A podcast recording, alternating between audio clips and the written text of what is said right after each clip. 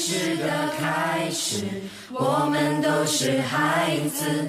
最后的最后，渴望变成天使。歌谣的歌谣，藏着童话的影子。孩子的孩子，该要飞往哪去？大家好，这里是 FM 八五点一淮海之声无线广播电台。欢迎收听本期的试点链接，我是云瑶，我是米儿。似乎真的到了该向这段充满欢笑、充满浪漫、充满豪情壮志，也充满酸涩与淡淡忧郁的学生时代说再见的时候了。想要用更多的言语将它一一描述出来，可是当提笔之时，却发现过往的一幕幕不停闪现。米儿已经很久没有录制节目了，再一次进棚，你有什么感受吗？这是我大二之后第一次进棚，非常的激动，也非常的不舍。要你呢？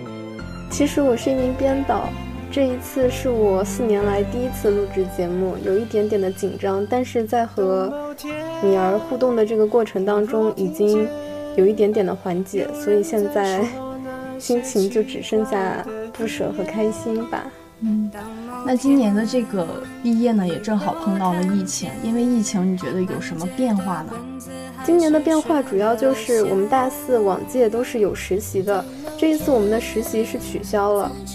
疫情对我们这个专业的影响还是蛮大的。首先是从这个毕业设计来说，因为。呃，疫情影响，我们不能正常的开始这个实验。到现在，我的实验也是一直没有做得很好。然后再说这个考研的进度也是拖了很多。呃，从分数、国家线，再到院线，再到复试，全都往后推。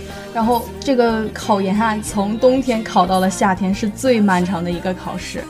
你觉得在淮海之声最有趣的经历是哪些呢？我觉得。最有趣的经历应该是在大二上学期举办的一次台庆。我们淮海之声台庆有一个不成文的规定吧，就是每一年都会有男扮女装这个 这个有趣的环节。是的。然后我我觉得我在台里最有趣的经历就是我去外面主持节目，然后主持过几档。辩论赛和其他几档比赛节目，我觉得在这些比赛中给我最大的收获就是随机应变的能力，然后我觉得还是挺有意思的。毕业之后有什么规划吗？我打算在毕业之后去韩国读研究生，打算学习教育心理学这个专业吧。敏儿，这个疫情对留学生还是蛮大影响的，你怎么看这个问题呢？对啊，现在一个比较有热度的话题，就是一个留学生因为高价的机票，然后自责自杀的事件。现在国外情况是越来越危险了，美国多个城市发生了暴乱，都上了热搜。留学生现在面临的问题呢，有以下几个方面。第一个就是因为五个一政策，机票昂贵，无法回国。那么五个一政策是什么呢？就是一个中国孩子一个人在国外，因为一个政策和一张机票，一个人孤零零永远留在了异国他乡，简称五个一。那还有其他的问题吗？当然有呀，就是比如说学校宿舍关闭的孩子，他们应该怎么办呢？就是他们面临这种情况，别说靠奖学金的学生住不了酒店，就算有钱的学生也住不了酒店，因为签证到期了，和难民基本上没有什么差别。那你觉得这个疫情对你留学有哪些影响呢？现在的话还没有造成什么影响，但是未来预期会遇到的问题主要就是昂贵的机票问题，嗯，还有一个就是隔离费用的问题，因为一天的隔离费用大概在六百人民币，如果十四天的话就是一万了。韩国这么贵吗？是的，天，我那个学姐从日本回来，然后她隔离了十四天，要了五千块钱在上海。然后你还有什么其他想对学弟学妹说的话吗？我就是希望学弟学妹他们能够珍惜大学四年的时光吧，嗯，做自己想做的事情。我还是有蛮多想给学弟学妹说的话的。首先，我觉得大家应该在大学期间把英语四六级给通过掉，因为这个对考研真的有很大的影响。就如果你要考国内的研究生的话，在复试的环节，很多的老师都很关注你这四六级的成绩问题。就比方说，我考这个中国海洋大学，因为我的一志愿是那边嘛，然后他去复试的时候，这个六级就是一个很大的加分项。再比如，你进入研究生之后，你评奖评优都需要有这样一个六级作为支撑的，所以我很后悔当时没有好好学习这个六级。然后再其次的话，我觉得就是大家不要在大学的时候荒废时光吧，因为呃真的很宝贵，应该去做点儿呃有意义的事儿。然后大一的时候呢，应该。嗯，好好上课，好好融入环境。啊，大二大三呢，好好学习专业课，然后背学习一些，呃，英语，学习一些四级呀、六级。然后想留学的可以去学习一下雅思。然后我现在就是，呃，因为上了研究生嘛，考上了研究生，我的目标就是下一步就是去考那个雅思。不管出国不出国，雅思都很重要。你觉得是这样？哦，那你雅思怎么样了？我还没有考啊，我不需要现在。但是以后以后我可能会考雅思。去韩国不需要雅思是吗？因为我有别的语言可以去替代雅思这个成绩。哦哦，就像去德国一样，不需要考雅思，可以考德福，对吧？就这样。是的，是的。我前段时间了解过这个去德国的事情，然后因为我一直对德国有独特的情怀。就一直感觉特别好，从大一的时候就很想去德国嘛，然后了解了一下，然后德国这边的雅思情况是六点五，然后也也还算是蛮高的，呃，然后我现在进入了就是备战雅思这样一个阶段吧，真的希望学弟学妹一定要提前准备起来这个学习英语的环节。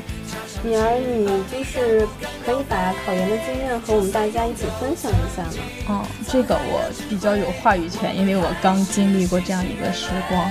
然后我觉得，如果你想考研的话，一定要提前准备起来，不要相信那些什么最后几个月冲一下刺就能考好，那种人基本上都是底子很好的人。但如果你觉得自己就是普通人的话，你一定要提前准备起来。我现在就在那个考研班里看到了大一大二学弟学妹的身影，我觉得这是一个好现象，因为他知道自己想要什么，比起那些碌碌无为的人更要好一些。然后就是具体到科目里边，我的建议也是有一些的。首先说这个英语吧，英语就是。呃，要从基础抓起。如果你基础很差，一定要提前准备你这个词汇。就是呃，学习英语就是词汇就是天下，然后就是阅读词汇的话，我比较推荐就是朱伟的这个词汇书。然后阅读的话，推荐唐迟。作文的话，推荐你去看一些呃。呃，什么什么什么？我买的作文是在网上买的模板，那个学长讲的非常的好。然后政治的话，我只推荐一个人，我就看了考研政治双节。我考的是山东的中国海洋大学嘛，然后他是中国海洋大学的政治一般都是很压分的，到最后给了我七十分，已经算是很高的了。考研政治双节真的很不错。然后再聊这个数学的话。数学也是从也是得从这个基础抓起，你也得是好好的把基础抓起来。就现在市面上好多什么汤大神啊，还有张宇啊，这些人都可以随便找一个跟一下，就从基础开始，然后就从因为我没有考数学，我考了两门专业课，这两门专业课也是一定要找到一手的资源。因为这个一手的资源，就是呃考上的学长学姐的资源真的很重要。然后呃最后我想对，呃考研的学弟学妹说的话就是，一定要坚持到最后，因为我见过很多中途放弃的人。然后。不要在考试前一天说我不想去了。我们班有一个男生，他的学习特别好，然后备战也非常的充足，结果就在考试前一天，他嫌考场很远，然后呢就不去了，就非常的可惜。就是他现在自己也觉得很可惜，真的非常的。学弟学妹一定要坚持到最后，不管多难。米儿，你是哪个学院的？是吗？这个问题问出来都四年了。不是不是，你确实因为我变了，你变了，你换专业了吗？对，因为我们学院是所有的人从大二被动转嘛，之前是海洋学院，后来就到了海洋资源与环境学院。现在我就是海洋资源与环境学院最后一批毕业生，因为我们学院马上就要解散了，啊，就是可能是有一些原因吧。然后，呃，我我我想给你给大家讲一讲我的毕设，我感觉还是挺有意思的。因为我的毕设呢是，呃，我选的有我自己比较感兴趣的一个方向。是呃，因为我之前对化妆品的研发非常的感兴趣，正好我的毕设导师呢，他就是做的化妆品研发，然后他就是我们做的主要是胞外多糖，是细菌分泌的一种胞外多糖，就做出来跟那个蔗糖烘干之后就跟蔗糖特别像。它作用是什么？嗯，就是它是最近几年才火起来的生物活性大分子方向的，它有非常多的应用空间。首先在环境里边，因为它可以呃治理这个污水，然后在这个医疗卫生的里面，它可以去治疗肿瘤啊、抗病毒啊，研发这种药物。然后在化妆品方向，主要是利用它的呃抗氧化能力。就是在未来化妆品高端化妆品中可能会融入这种胞外多糖，然后在呃这个就说这几个方面吧，我再给你们讲一讲，就是我在做实验中的一些特别有趣的事儿，因为我那个呃就是毕业设计应该是在通贯那边做，但是我们所有的人都出不去，然后我就在这边找了公共实验室，然后我的师姐每天都过来带我。还特别可怜，因为我是其他学院的，然后到别的学院去做实验，真的特别可怜。就所有的设备全都没有，都需要自己去借，连水都要去借，药品也要去借，什么都要去借。我就感觉我是一个世界的孤儿一样，什么都要去借。呃，但是很幸运的是，实验做完了，还期间还出现了一些很小的事故，就是那个细菌，我们培养的细菌。嗯，它会分泌胞外多糖的那个细菌啊，它在通贯的实验室就生活的特别好，但是一到这边同样的环境，它细菌就是长得不好，就感觉那个小孩一样，在好在其他的环境，在自己喜欢的环境里，它就会非常的开心，生长的特别好，但是在换一个环境来说，它就非常难去适应，它长得特别不好。期间我也特别发愁，我重新做了三次，一直都长得不好。后来最后一次呢？就最后一次的话，它长得也不好，但是比之前好一点点，可能是它适应了这个环境。真的，我就觉得很神奇，细菌竟然也会记住自己很喜欢的这样一个环境。就是云阳，你那你的毕设做的是哪一块呢？我的毕设主要是与文学有关系。你最近有没有在追一些剧啊？毕竟现在毕设呀、复试啊都已经结束了。嗯，当然呢，我也会在忙里偷闲的追一些好看的网剧，比如就是最近大火的《传闻中的陈芊芊》。哦，我最近也在看那个，我感觉还挺好看的。是的，它总是有一些嗯比较令我捧腹大笑的梗吧，我比较。然后我我最近看的一个剧综艺就是叫《青春有你二》，昨天大结局。我最喜欢的上官喜爱竟然没有出道。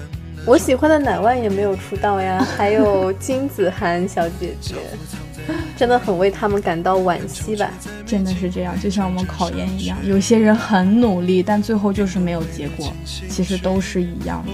他们虽然没有能够成团，但是